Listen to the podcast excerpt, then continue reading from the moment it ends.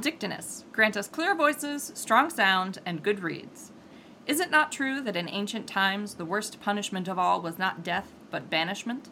Welcome to Binding and Banishing, the 199th episode of Three Pagans and a Cat. Our opening today is courtesy of Palestinian writer Jean Said Makdisi. You may call me Ode. Merry meet. My name is Gwyn. I'm Ode's mother, and that was a very good quote. I thought so. I love how you find all these really interesting quotes. I go on Goodreads and I scour pages and pages and pages and pages and pages and pages of quotes. Give me a quote that works. Yep. And I, I only go through Goodreads because that means I get sources cited. because Right. otherwise, quotes uh, unattributed or attributed to the wrong people are rife on the internet.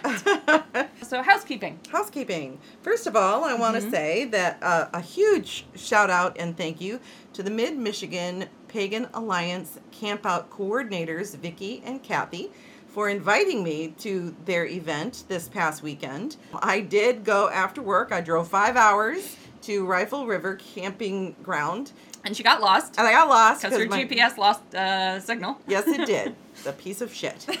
And the, the funny thing was, I was maybe a mile away from from the campground, so luckily I, I got there. But it was very late. They graciously helped me set up my tent because I am not proficient at setting up a tent because this was like my second time camping in a million years. We had a great day on Saturday. I was able to teach my class on Hekate and Hera. There were several other really great presenters. They had some tents with some awesome crafts and you know people selling their wares and it was just a really fun time that things did break up a little because there was the um Thunderstorm. the threat of thunderstorms which apparently was well not apparently it was held off because they went down to the river and made an offering and Hey. asked the the land spirits if they would just kind of let that move around them mm-hmm. and by gods it did i on the other hand drove home uh, saturday evening through the downpouring rain Yep. but it was a great time. I just, again, Mid Michigan Pagan Alliance Camp Out. It's something that they've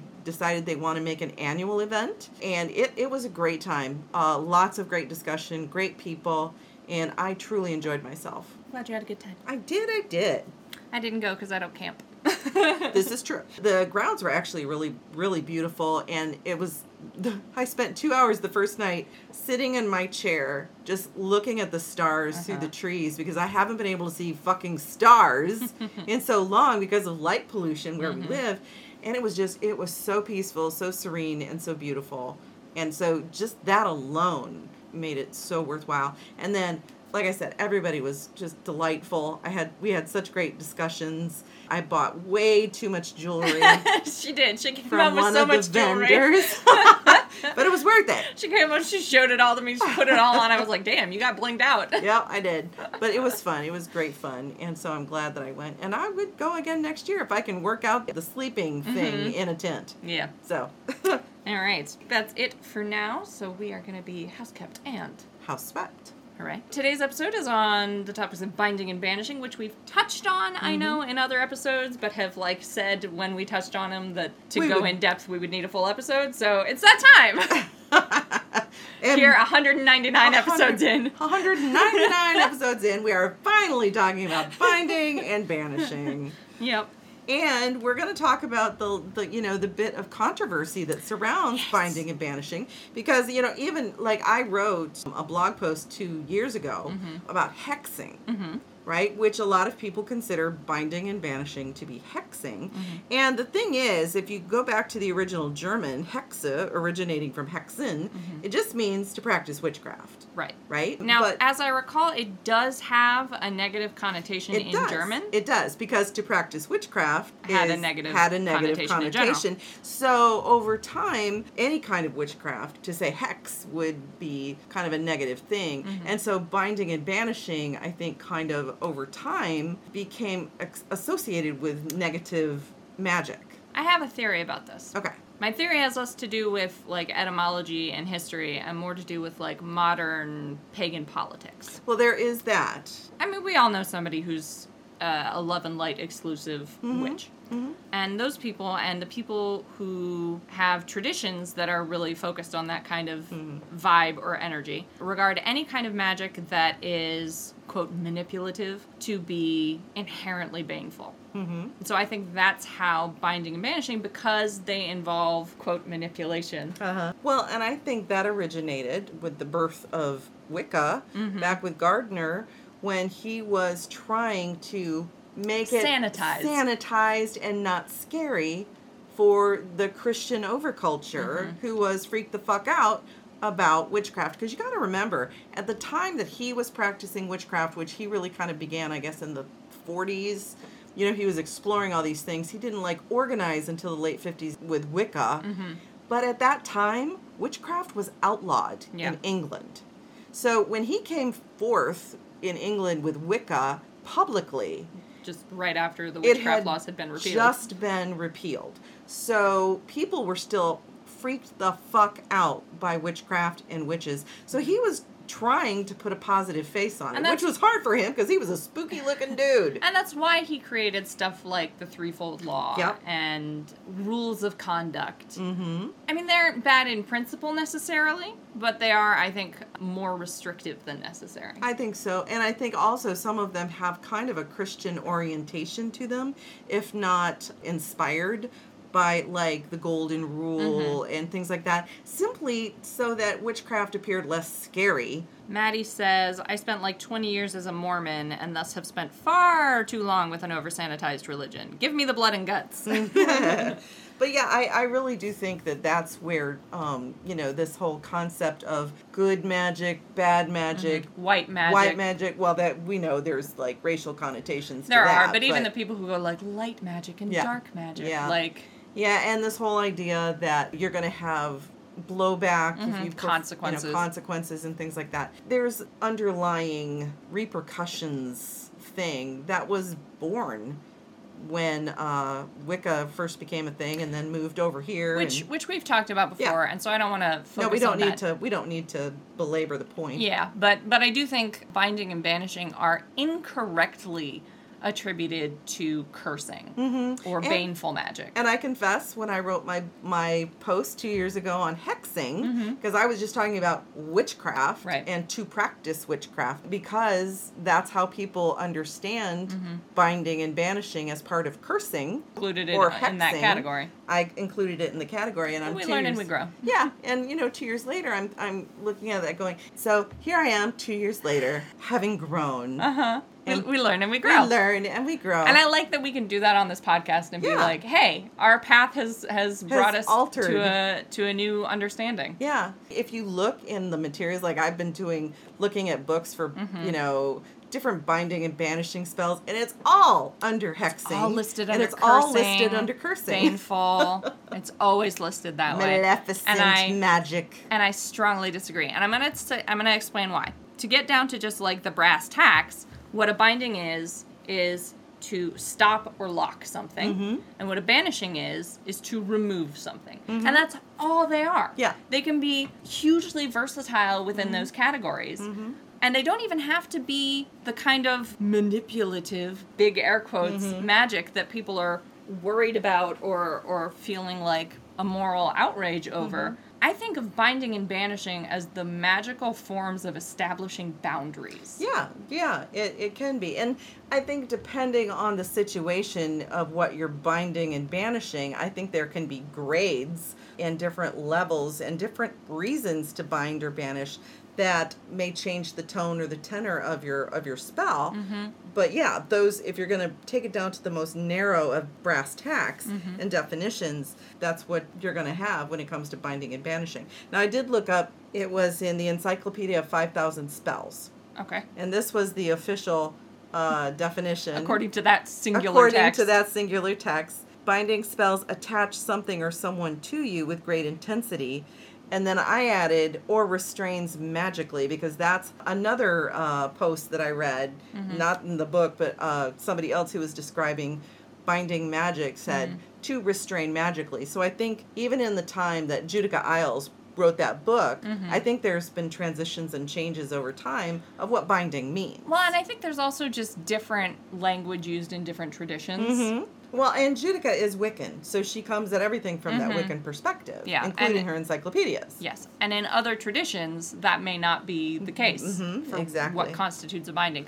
Bind really just means to tie. Mm-hmm. So it could be to restrain, it could be to tie together, Mm-hmm. it could be just be to knot. That's why binding has such versatility, I think, in the type of work you find listed under bindings. Mm-hmm. Exactly. Whereas banishing, I think, has a more specific. It's a more specific term. Mm-hmm. It specifically means like to remove something from a place. Maddie says, "See also hand fasting." Yes, hand fasting is a form of magical Mm-hmm. Exactly. binding. Exactly. People don't think of it that way, Mm-hmm. but it absolutely is a, a magical binding act. And that would go with this uh, attach something very Mm-hmm. with intensity to yourself. That's not how I think of most binding. I think Mm-hmm. of most binding as a restraint. Hmm. But yeah, it absolutely can Actually, yeah, it can both- It can cover both, both, kinds of tying. And I think that goes again into what is your intention, what is the purpose of the binding, and like you say, with a hand fasting, that is to join people Mm-hmm. Binding two together. people. I like this. Maddie is saying binding wounds. That's a, a reference to something else that Mm-hmm. I imagine binding could be under the healing umbrella, binding symptoms. Yeah,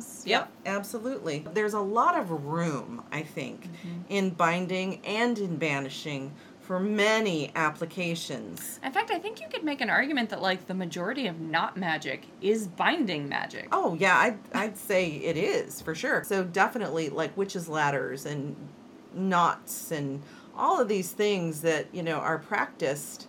They're all types of binding, and Mm-hmm. it can be done for any number of reasons, including protection, Mm-hmm. creating boundaries.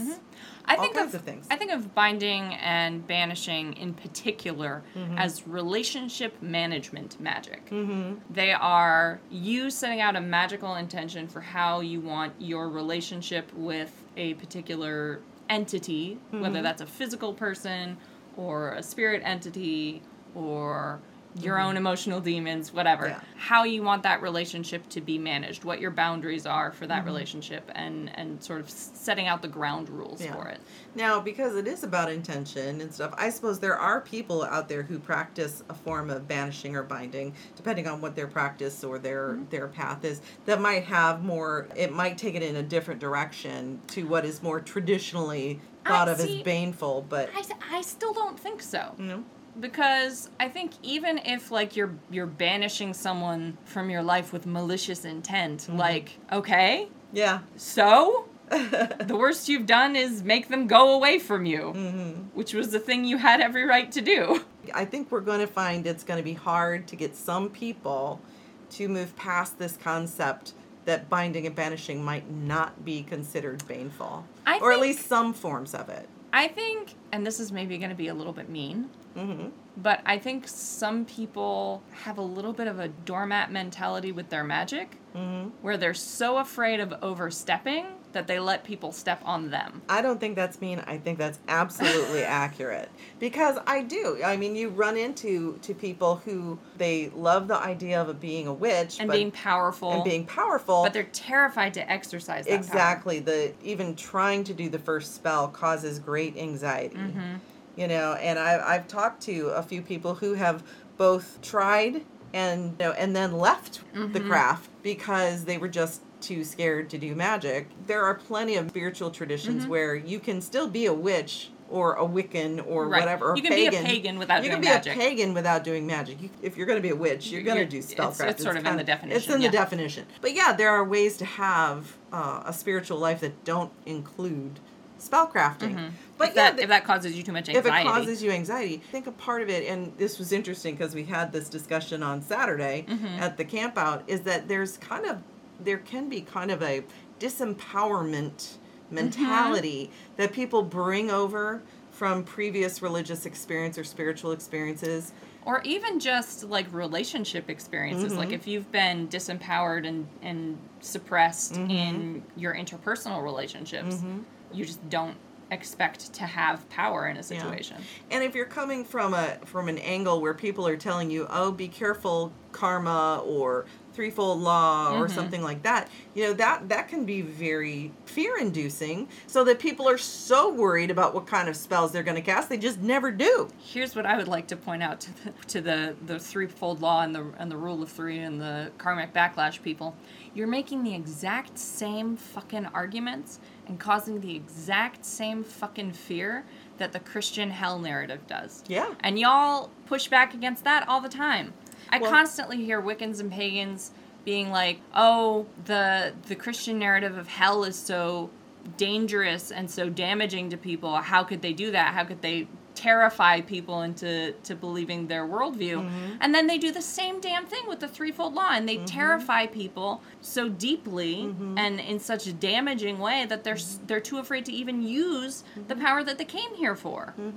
and um this isn't like a, a diss on wicca you know kind of It's a thing. diss on the threefold law. but it, I think law. I think it is a I think definitely the threefold law and people who are militant. militant and puritanical about it Mm-hmm. and think that is the only way you can practice magic. Mm-hmm. I think that is the issue. That's damaging. That's damaging, Yeah. regardless of what they call themselves, what spiritual path they walk. Mm-hmm. If they embrace it so militantly that they're trying to force other people that they're to trying to it. force other people, and then I think yeah, that's that's the problem. Mm-hmm. I think Wicca's sort of pervasive, insidious influence in other witchcraft traditions is a big problem. I don't have any problem with Wicca being Wicca, Uh-huh. but I need Wicca to stay in its own lane. I feel that. I understand that. So I, I think that is where a lot of this this fear or this anxiety and this binding and banishing as part of baneful magic concept comes Mm-hmm. yeah. from. It comes from this fear of, well, in practice, it's a fear of establishing your own boundaries, Mm-hmm. but you think of it as being mindful of Mm-hmm. the consequences of your actions. And so, like, you've framed it for yourself in this really morally upstanding way, which Mm-hmm. is preventing you from taking sort of necessary actions. And I think that sometimes people, I- I do think it comes down to, again, what Gardner was doing back in the 50s and the 60s. We don't want the Christians to think badly of us, so we don't practice that kind of magic. I Mm-hmm. Don't and- do that kind of magic. And we don't, hear that, and, and you know? fuck the Christians. We don't even want other pagans to think badly yeah, of us. Exactly. I know. I remember a couple of years ago when I was still doing readings at Arts and Craft pre-COVID. Uh huh. That I remember hearing these two ladies who had come into shop. There was this discussion going on, and I think one was like, "Just I'm just going to leave," Mm-hmm. because they had hoodoo and Santeria products and Mm-hmm. and uh, supplies, and they're like, "Oh, that." That is, you know, that magic. I, I can't even be around people who do that kind of, you know, any kind of baneful magic or Okay, curses. go away. And it's like, so also, we're like, the fact that you just assume hoodoo and Right? Santeria supplies are being used for baneful magic, racist as fuck. right and then they and i heard her say something like i can't even be around people who talk about cursing or baneful magic and i was like okay Must be lady. exhausting to be like that. right i mean she was it was it was really an interesting conversation to to snoop in on because I was just sitting there minding my own damn business, you know. They Mm-hmm. were having this loud conversation as they were walking out the store, and I'm like, all right, bitch, please. And Grace says, then leave, bitch, bye. yeah, it was that was that was crazy. But you do get that. You do hear that Mm-hmm. from people who are very, very, very. I can do you know only a certain kind of magic. Rhiannon Gray makes an interesting point, which is often the people I see getting up in arms against bindings, especially, are either people who set off lots of abuse or red flags, Mm. or people who clearly have been or are being abused and walked all over. Mm-hmm. Yeah, I think that there's a lot of that involved too. Yeah, it's that whole disempowerment thing again, Mm-hmm. feeling like they don't have control over their lives. So, Mm-hmm. And so they have this tool which could give them more control over their lives. but they're afraid to use but it. they're afraid to pick it up. Yeah. Mm-hmm. So if you're out there and you're afraid to do bindings and banishings, please listen. Yep. They are not going to damage your karmic balance or your soul or blow back on you three times. They're useful tools in your toolkit that you can use to set and establish and, and maintain and enforce your boundaries, which we all need. Exactly, exactly. You will, like I said, you'll if you're looking for spells for binding and banishing, you will find it under cursing and and It's hexing all as a bad thing. there. Yep. But again, hexing and, and cursing and witchcraft in general is just witchcraft. Yeah, I have always maintained and I still maintain that magic is morally neutral. Yes, exactly. It is exactly that. It is morally neutral. It's a hammer. You can use it to hang up a wall painting or to crack somebody's skull. Exactly. exactly. And then you determine how you're going to use it. Mm-hmm. You know? And don't let other people be judge and jury over how you practice your Yeah. spellcraft Yep. and how you practice your path. The only person who should be giving you like dictums about how to practice mm-hmm. is your teacher mm-hmm. in your tradition. Exactly. That's the only person who has any authority to tell you how mm-hmm. to practice.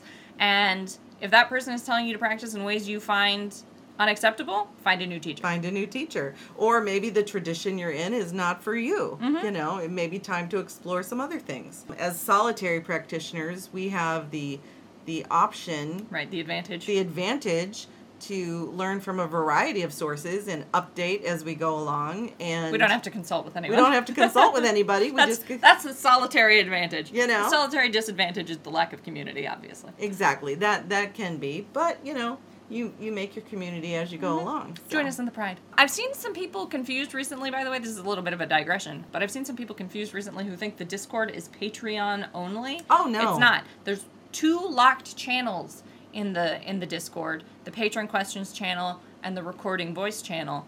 And those are for hunters and above to listen when we record live on Monday nights. Mm-hmm. But all the other channels in the Discord are open, for everybody. So please come join us on the Discord. Yep. And we do if you do Facebook, I know Mm-hmm. it's Facebook is kind of starting to go the way of the dinosaur. I know people are moving away and going into like Instagram or and I'm especially Discord. really bad about remembering to check the Facebook. So if you're trying to reach me, it's Discord or nothing, pretty Yep, much. yep. Yeah, please do. We have, I think, a, a really great community Mm-hmm. in both the Discord and on Facebook, and it is open to everyone. Now, if you are trying to get into the Facebook group, just so you know, there are three questions Right. that you have to answer Mm-hmm. For us to. To, to confirm your access to the group because that is a semi-closed group because Yep. we're trying to keep people safe from like stalking family members and things like that. So please make sure you use like a Facebook account that has activity on it and please make sure you answer those questions in a authentic way because if you Yep. don't we won't we, accept we you. won't accept your your entry. We'll assume Exactly. You're a, you're a bot or a spy. or if you just don't answer them at all, yeah, we we just we won't accept you as Yeah. a member. But there's Once- not like right or wrong answers No, to those no. questions. You just have to answer them. just answer them honestly and then once you are in the group please don't share information or posts or things that you see in the group yeah, to outsiders. to outsiders. but yeah so we we have a, a beautiful wonderful community of, Mm-hmm. of three pack listeners we love you all Who I'm sure will have lots of advice about bindings and banishings. That's To right, get back that's on track. right. One other thing I wanted to mention is that because binding, especially, is so versatile, you can do bindings on yourself. yep absolutely So, like an oath, if you make an oath, you are making a binding essentially on yourself to complete a task. yep That oath may or may not be to like a deity or Mm-hmm. to another figure. could be to yourself But yeah, you like you can magically bind yourself to stop smoking. Yep. Um, Actually, that's it's a really great way to To- to bind uh, addictions. Mm-hmm. any kind of an addiction, a bad habit, all kinds of things. Although I am going to say, Maddie just said, I'm sure trans mask people are very familiar with self binding. Join our Tiger Amanda and relax with the salts of Wonderful Body Co. These soaks and scrubs, inspired by popular books and characters, are designed to delight multiple senses with fragrant scents and sparkling mica. You can also find rollerball fragrances and hair oils. With dozens of options available, you're sure to find something you like in the Wonderful Body Co. collection. This week, Ode is recommending the Full Moon Rollerball with scents of sandalwood, eucalyptus, leather, jasmine, sage, lavender, and spearmint. Gwen recommends Witch's Path. Mm-hmm. Find Wonderful Body Co. online at wonderfulbodyco.com or go directly to the shop at etsy.com forward slash shop forward slash Wonderful Body Co. Gwen's biased. Just a little. Hail Dictinus. Hail, Dictinus. Like if you lose your phone a lot, bind your phone to yourself. Yeah, exactly. Your keys. Mm-hmm. It, it's a lot more practical, I think, or can be, than mm-hmm. people realize. It really is. Binding, especially, is like super versatile, super, can be like really simple. Mm-hmm. Like bindings and, and banishings don't have to be these big complex rituals. No, they can be. They can be, don't yeah, obviously. If you like the drama. If you, can- like the drama, you can do the drama. Exactly. But there's also something I like to call the just say it principle, Mm-hmm. which is you can do magic by just like walking into a room where there's an entity that you want to go away and telling it, get the fuck out of my house. Yep. Like, that is a whole banishing. As a whole banishing. Start to finish. if you just have the strength of will and the intention to do it, mm-hmm. you can do it just by saying, here's what's going to happen. And Elle also says this method works for humans too, usually. yeah. you put up wards and you put up these protections around your house. Those are all banishings of, a, of a kind because you're banishing negative energy uh, before it can enter your your domain, and it can be preemptive. It can be you know it's just like wards mm-hmm. and and protections as well.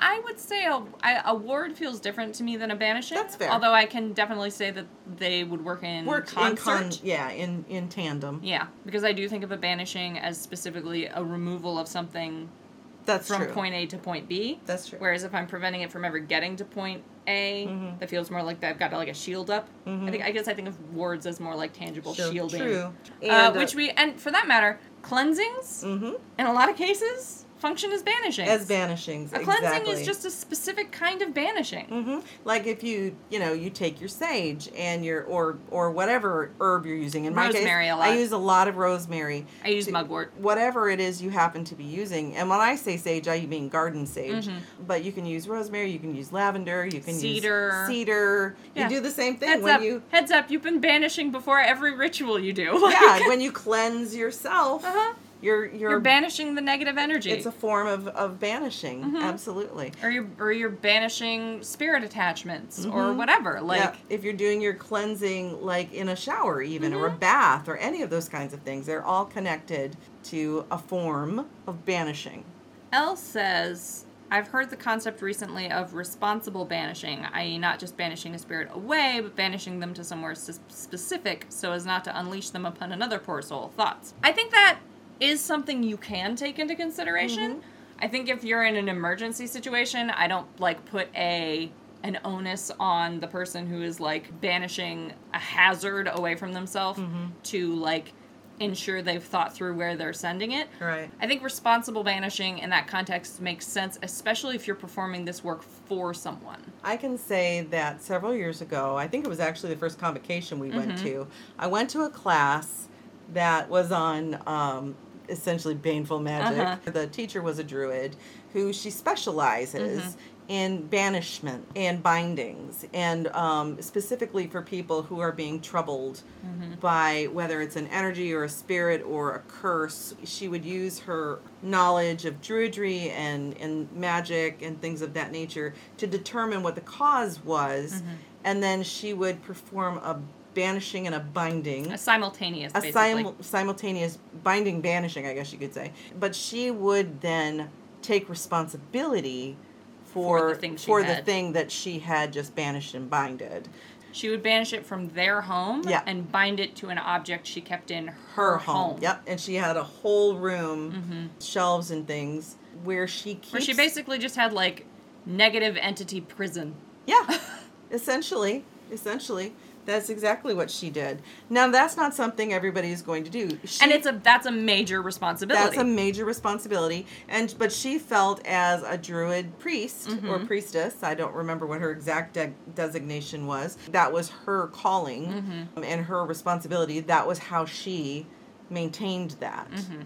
I do think if you're doing it professionally, especially if you're doing it as part of your priesthood responsibilities Mm-hmm. or as an obligation given to you by a deity or something Mhm. like that, or if you're doing it like as in your capacity as a magical person Right. for someone who doesn't know how, I do think you have probably some responsibility Mhm. to take care with what's going to happen to the banished entity, Mhm. especially considering not all banished entities may necessarily be malevolent. They may just be unwanted. Yep. And so in that case you I feel personally that you sort of have a responsibility to rehome that entity. Mhm. But I don't think it's the responsibility of like an individual person who is just trying to like get themselves out of a crisis situation Mhm. to responsibly banish because I can't like their situation, the stress that they're under is influencing the urgency that they're feeling.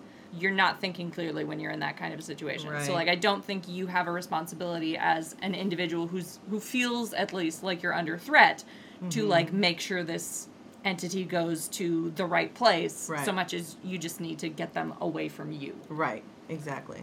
Maybe for a more experienced practitioner, and even then, if you're if you're just dealing with, I just want to get this Just a really oppressive appra- force. just want to yeah. get it away.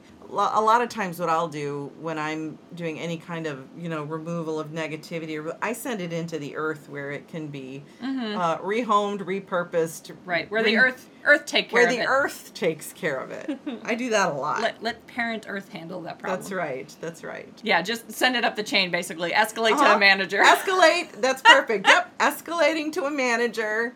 I'm not dealing with this shit.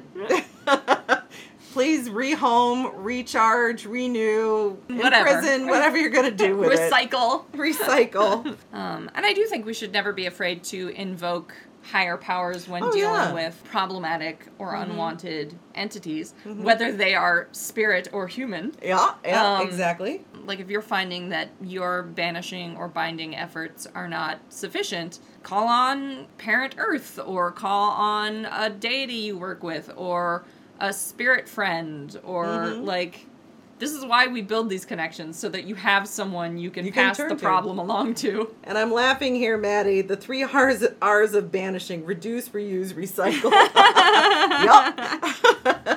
And Elle says, sounds like the pagan version of Jesus take the wheel. kind of. Kind of. Yeah, like, and for that matter, so th- this is something Gwen and I have talked about a lot. Mm-hmm. Because Gwen is sort of well known in our personal pagan sphere as someone who can handle negative entity attachments Mm-hmm. and who can help people who are sensitive to spirit interference and things like that. We get a lot of calls from people describing their problems basically Mm-hmm. with spiritual or entity attachments of various kinds Mm-hmm. that they don't want and don't know how to deal with, but they are not pagan themselves. Mm-hmm. And so Gwen and I have, have sort of come to a, an agreement, I think, and an understanding that like Christians can absolutely do this kind of work for themselves. They They, just ask God to do it. Mm-hmm. They just like so we were talking recently about uh, a person who needs some help managing some spiritual Attachments. some spiritual attachments and some some sensitivities that are that are producing vulnerabilities and who is Christian. Mm-hmm. And so we were saying, well, the easy solution here is just ask the angels to form a hedge of protection in That- a very classic Christian acceptable way. Yeah, that's that's Like- that's classic Christian Pentecostalism because you know depending on the denomination of Christian you're talking about, many of them believe in gifts of the Spirit, in Mm-hmm. And- sight, And, active angels. and active angels that you can call Or upon. saints. Yeah, saints that you can call upon for protection. So that that's no different. So you absolutely Christians have been doing it for thousands of years. um, everybody has. and so, yeah, and so you know everybody has. But this is yeah. I mean, That's this why- is, this is my thing. These are extremely like you don't have to be a witch to do a binding or a banishing. No. you just ask an angel to do it if you're a Christian. Like it's not. It's really easy. That's why, you know, in ancient Greece, you have Mm-hmm. Hekate on curse tablets, and you have various other deities uh, for healing requests. In and fact, things. there is a a description in the New Testament somewhere. I don't. I think it's in Matthew where Jesus gives Peter the power to unbind all bindings. Mm-hmm. I and forget exactly. and the the I've looked I looked into this at, look at, at one point. There was a paper written about it that the specific Greek term being used for bindings here is Mm-hmm. magical bindings. So literally in the Bible there is a description of one of Jesus Christ's disciples having the power to interface with magical bindings. It's this is accessible to everyone is what I'm saying. Mm-hmm. Yep, exactly. Maddie is saying Mormonism explicitly uses the binding power too. They even call it that. Mhm. Yep. So there you go. binding and banishing very versatile Mm-hmm. uh, accessible across multiple axes not even exclusive to, to, To pagans, and witches, witches, yeah. and so like definitely don't worry about it being curses if the christians are doing it it's a, it's about as light as it gets so do we want to talk about some of the the actual binding and banishing spells you found Sure, absolutely. One of them that I found was from the Witch's Book of Spellcraft, which is by Jason Mankey and other authors, mm-hmm. including my own little spell that got included in there. But this one was from my friend Martha. It's a knotted hair spell. I, I'm not going to give you the whole thing. I want you to go look it up. It's on page 248 through 250. But she essentially uses her own hair for this mm-hmm. kind of a spell. Um, it you know, and she says I kind of inserted if you don't have hair that's long enough, you could probably use yarn or Yeah. string and some get hair extensions. get hair extensions, something that you know replicates hair. Mm-hmm. You would write down the thing that whatever it is the target is, you know, whether it's a name or a, a, a situation, or meditate on that and what word comes to mind. Like if you have um, a controlling spouse, then it might be clingy Mm-hmm. or uh, things that you want to bind and take control of in your life. Mm-hmm. Um, and then you you basically do a knot spell Mm-hmm. with with this you you braid that hair and you you tie it around that piece of paper and then eventually you burn it after you've said an incantation I think it's interesting that that's burned because I see most binding spells being kept intact after they're completed, like buried, mm-hmm things like that. Nope this one she she burns it in a cauldron Huh. so That must smell awful. probably Burning hair is the burning worst hair smell. is not the best i think it depends on your tradition Mm-hmm. whether you keep something bury something For some people, just burning things is how you activate. Period. That's true. Yep, like for instance, the bottle spell. You might put a target's photo and name in the bottle. You'd stuff it with things like holly and ivy or things that are pokey and or sticky, Clingy. clingy, and uh, Molasses. yeah, put some some black ink in there and and bury it. My favorite binding technique is Ye Old Classic Freezer Spell. Oh yes, we have done that many Mm-hmm. times. Yeah. You just, you just put water and your intention and usually a tag lock of some kind and a lot of gross shit in a water bottle and then stick that in the freezer. Maddie says, reminds me of the superstition teachers have. If you want a snow day, put spoons in the freezer and ice in the toilet, maybe binding the weather. That's interesting. that is interesting. I've never thought- heard of that one. I hadn't heard that one either. I like that one though. Exactly. I wish I had known that when I was a student.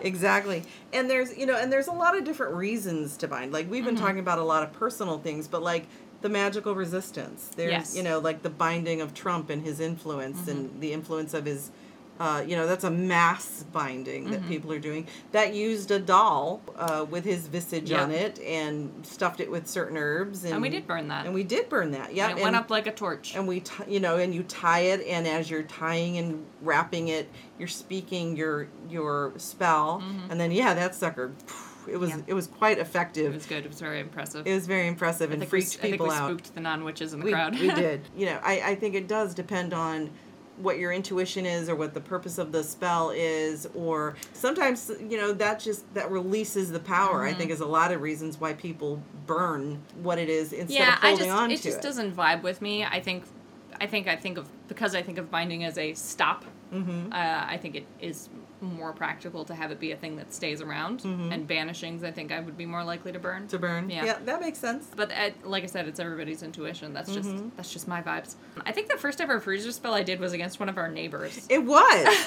we had the most annoying fucking neighbors in the apartment. They were always putting that we shit out in. in the hall. Yeah, it was the the people that we lived that lived right next door. They were loud. They were always putting trash out in the hall. Mm-hmm. Yeah. and it was At one point, I think what finally set it like over the edge was they had put like a whole ass table out in the hallway, Mm-hmm. like it's just an extension of their living room or something. Mm-hmm. It was crazy. So O did a a freezer, a freezer spell. spell. It was the first one I ever did. and it worked brilliantly. They Uh-huh. were gone within a month. Yep. First of all, the behavior stopped, which was Yeah. what I actually wanted. That did. um, and then yeah, they just they moved out. They moved out a month later. they left. And then the funny thing was, an even worse situation moved in right after them. A guy who played his guitar at night, and then his wife left him probably because of the guitar playing. But I, I jest. He wasn't very good. He wasn't very good. Uh, and then he had like friends coming over at all Mm-hmm. hours, and it was just it was terrible. And so we did another. We did a second one. We did a second freezer spell, and he was gone within another month. Uh huh. My you know. freezer spells somehow accidentally turn into banishings, even though binding is all I intend. Yeah, because we just want them to control their behavior. Uh-huh. But And if they won't do it, being gone is fine. exactly, exactly. But we did try the the freezer spell on the neighbor, the bad neighbors we Uh-huh. had here, and it didn't work. and it didn't work. Because our objective was actually to get them to leave. Yep. But we were using a binding, which was Yep. foolish. It was foolish, and they ended up staying eight months Uh-huh. longer than we intended for yeah, them we, to we stay. didn't we didn't think that one through all the way. We were basically thinking like, well, it's worked in the past to get rid of neighbors, but we didn't think through like what we were actually doing. We were just sort of following what we had done in the past. Yeah, freeze What- them out. Exactly. Was kind of the the, the Um, vibe we were getting. We're gonna freeze them out. Yeah, but what we so what we ended up doing when the freezer spell was ineffective, we eh, first of all took the freezer spell out because we wanted to remove the binding. Because at that point we were we were past wanting them to like behave and Yep. we're into wanting them to leave. Yep. So we got rid of the the binding spell and we did a extended banishment Mm-hmm. Yes, work did. on them with um, some voodoo dolls. Yes, we did. Mm-hmm. Uh, who were very good little spirit assistants and got it done. That's right. It took a long time. It did. And part of it was we set, you know, we the parameters we set were, Mm-hmm. you know, in cooperation with whatever is working to Mm-hmm. get them moved out, and that turned out to be the very slow wheel of uh, Bureaucracy. of bureaucracy. but it, it got the job done. Yep, it did. So that is another good thing, though, to point out is that know what you're using. Mm-hmm. Know what kind of spell. Are you using a binding or are you using a banishing? Don't just autopilot. Yeah. Because that's basically what what we did. We got Yeah. fed up with their behavior, and so we sort of autopiloted to what we had used with shitty neighbors in the past, and it was the wrong tool. Exactly. So, um, you know, make sure that you're thinking through Mm-hmm. what what your intention is. If you want them to leave, if you are wanting If you them- past the point of wanting them to just the point behave, of wanting them to behave, but you want them to leave, Mm-hmm. and you know, then you'll want to really focus on a banishing. And there's a shit ton of ways that you can have people leave. Mm-hmm. Yep. But it, it can it sometimes it takes a while. If people are entrenched Mm-hmm. in a space, it can take a while for that banishing to to work. Well, and a lot of it, as always, as is always the case with magic, you have to do the practical stuff in addition to the magical stuff. So, like, we did the banishing, and also we were in contact with all of our other neighbors who had had problems with these neighbors, and We were in contact with the police. uh-huh, we were working a lot of angles to resolve this situation. That's right. Because as again, as we all know, if it you don't just do the magic, you got to do the work in the real world Mm-hmm. too. You have to give the magic something to grip. Yep, something to work on. Rhiannon says, I'm not quite sure if it relates in y'all's mind, but I'm seeing a lot of connective tissue between binding, especially of people's behaviors, and reversals, i.e., a luck reversal or a bad habit reversal. That's an interesting mm-hmm. observation. Mm-hmm. Um, I think they can perform the same functions, but maybe are doing it in different ways. Mm-hmm. Does that make sense? Yeah, yeah. Because I think I think a lot of magic is there are different methods that you can use to approach the same problem. Hmm I think so too. And like I was just thinking, you know, when when Rhiannon was talking about the the reversals, like for bad luck and stuff, Mm-hmm. you can also think of a binding if you're trying to draw good luck. You want to bind Binds good luck to you. positive luck to you. Um, For that matter, even some forms of money magic Mm-hmm. are sort of impromptu bindings. Like Mm-hmm. The money magic I use most often, I make a money jar, Mm-hmm. but one of the components of the money jar is a dollar Mm-hmm. that has my name on it and that is supposed to when it's spent because that dollar is bound to me it goes out and finds more money and brings that money back to me Mm-hmm. Right, so exactly. it creates a connection between me and this piece of money and this Mm-hmm. money and other money and sort of all draws back to the source which is me Exactly. And so that would be any kind like if you're doing a money spell for or a jar for a business and it's tied to a certain individual who's no longer at that business, you would want to remove yes that jar Yes. because that would no longer be useful or successful for that business if it's tied to an individual. Mm-hmm. So that is something to keep in mind too. Yep. Always remember the work that you have running so that you can dismantle it if you need to. Oh, another uh, sort of classic banishing method is hot foot powder. Yes. That's the the classic That's- hoodoo method. Yep, and there's lots and lots of different types of ways to make banishing powders. Mm-hmm. Again, if you go to Encyclopedia of 5,000 Spells, Right. there's a whole section on different types of powders. You can also Google um, on how to make your own, you know, hot foot powder Mm-hmm. or or whatever. It's it's really not that hard. There are just certain components you want to include. Yeah. Usually a hot foot powder includes Black um, pepper. black pepper, salt, some kind of chili, Mm-hmm. um, and then If you can get it, some kind of sulfur. yeah, graveyard dust, things Grave- like that yeah, are, are mhm. optional components. And, And then then- the the trick with a hot foot powder. Yeah. When I was looking at hot foot powder, I found there's kind of an interesting evolution Mm-hmm. of it. So hot foot powder is actually commercialized hoodoo. Mm-hmm. Probably inspired by an early like African American hoodoo practice called walking foot, Mm-hmm. which was a kind of spell that just made someone like walk randomly, like con- caused confusion. Mm-hmm. And then that was probably inspired by West African foot track magics, Yep. which were brought with enslaved peoples to the Americas, which was a, a practice uh, in West African cultures of collecting someone's footprint and using that footprint with various ingredients to control their movements and behaviors.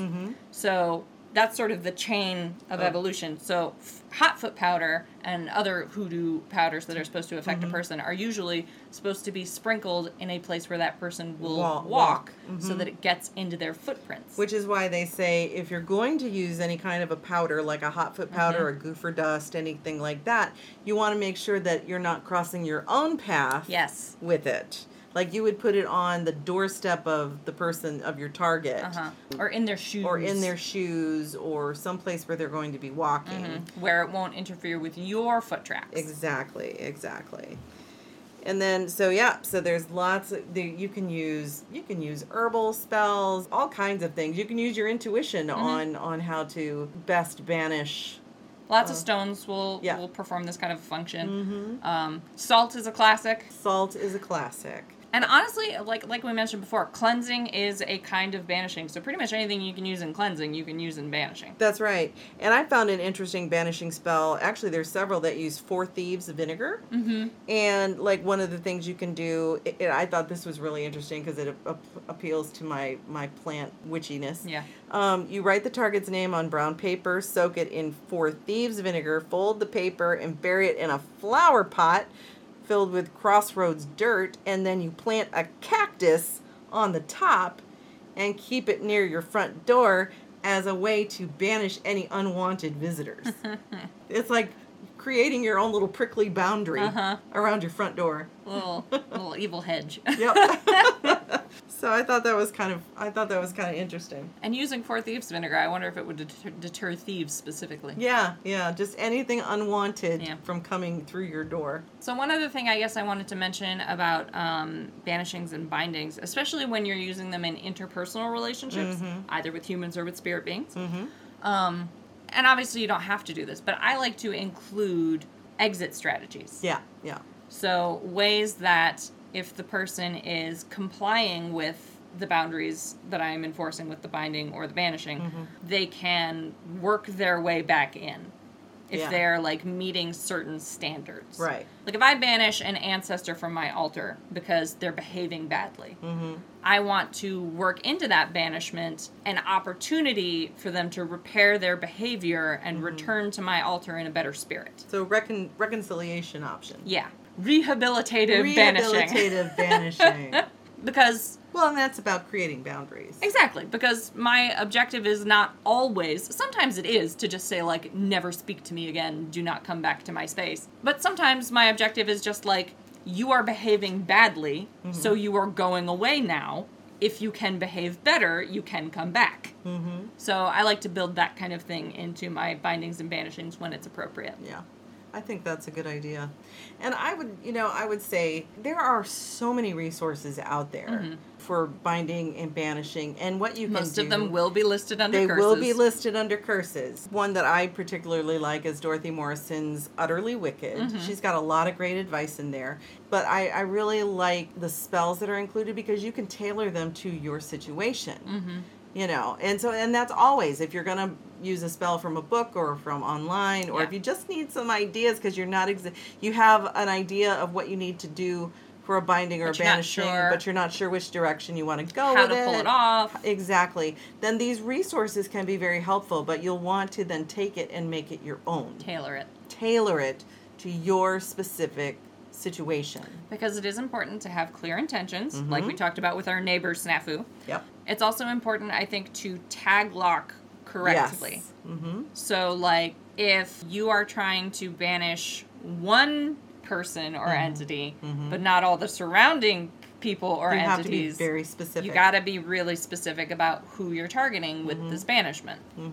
And remember, if you are binding someone's behavior, binding them to you, Mm-hmm. or binding them to something else to keep them away from Uh-huh. you, just remember what it is that you want to do with those with that spellcraft, just like any other Right. spell that you're going to do. Think it through. But I will say, you don't have to be like more cautious with bindings No, and banish- banishings no, than you do with any other kind of No, magic. it's just like with any kind of magic, you want to know what it is you're doing. Mm-hmm. You know, what your intention is and be clear about that so that, unlike what happened with us with the neighbors, our cla- uh, now our classic Uh-huh. uh, example, it doesn't get muddied. Uh huh.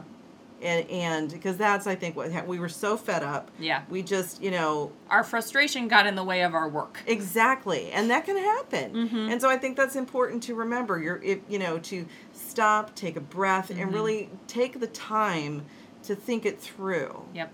Just like you do with any spell. Yes, I realize there are some things you you just do on the spur of the moment, but remember, and that emotion can definitely be a useful driver for magic. it can. but make It- sure that it's paired with thought. with thought and intention because that is ultimately what spellcraft is all about. Mm-hmm. And it can be simple. Just because you're giving it thought and intention doesn't mean it has to be complicated. exactly. It can be very simple once you've figured out what you're doing. Is it you just want to have it figured out. Mm-hmm. And then you can also you can still follow your intuition as you're crafting the spell. Yep. You know, once you know what it is that you are And intending. sometimes your spell will evolve over time. Mm-hmm. And like spells can be living, evolving organisms just as we can. exactly like the the spell the spell that we ultimately created for the banishment you know i kept feeding Mm-hmm. Yep. and with different things as we saw improvement. Uh huh. as we saw things moving toward our ultimate goal we would add energy we would you know do all kinds of things we Mm-hmm. Every time run- she got frustrated, I'd tell her save that for. save that energy for the doll. for the spell and just remind the doll what it Mm-hmm. is you know it was working on and who things like that and it was you just keep going until you have reached your goal Until you get what you want. yep That is an, uh, a thing that I think a lot of new witches in particular struggle with is they don't see immediate results. Sometimes magic takes time. it can That doesn't mean it's not working. It just means it's working slow. it's just working slow and some things do and it depends sometimes on the you situation can sometimes you can speed it up by adding an Mhm. element that in, that increases the The the, speed. speed. Mm-hmm. or the potency of something. But sometimes it's just going to take time. yep exactly and then when you get your result it's a hallelujah Uh huh. And then you just lock it in. you lock that result in with a pin Uh huh. and be done That's everything I, had. I think that's everything I had. Okay. Uh, again, there's lots of resources out there. Go explore. Don't be afraid. Yeah, I think the big thing is just like don't be afraid to use bindings and banishings. Yeah. They're very effective tools. Like I said, a lot of them are used in really innocuous ways that you're not even thinking about. Oh yeah, there's. I mean, all kinds of, of things. I think we tend to think of them for big situations, Mhm. and it can it can be for whatever is is needing. You need it for in your life, or if someone else that you're assisting, whatever. Yep. You can find us on Google if you Google the number three and the letters P A A C, or the number three and the words pagans and a cat. We have a website at threepagansandacat.com. We have A red bubble. a Redbubble store. We have a Patreon. Yep, and we, has a TikTok. and an Instagram. Mm-hmm. And I will never petition you for readings. So if if you've been followed back or DM'd by anything, but tell them what your actual uh, TikTok ac- name is. My actual TikTok name is uh, Gwen Three Pack. okay, so it's Gwyn, the number three, Three, P A A C. There's no underscores, there's no dashes, there's no dots. It's spelled correctly, so double check all of that stuff because I know people are still getting follow backs and DMs from fake accounts that are pretending to be Gwen. Yep. The other thing is we want to say we love our listeners. Mm-hmm. Join us on the Discord. Join us in Facebook. We appreciate if you do want to become a patron, go check out Patreon. And I'm going to be writing a, a blog, I think. I'm going to be updating that Uh-huh. blog about what is hexing and what is banishing and And so on and so and forth. so forth and binding and All how awesome it is. yeah, I think that's it. So, goodbye. Just go forth and, and do magic.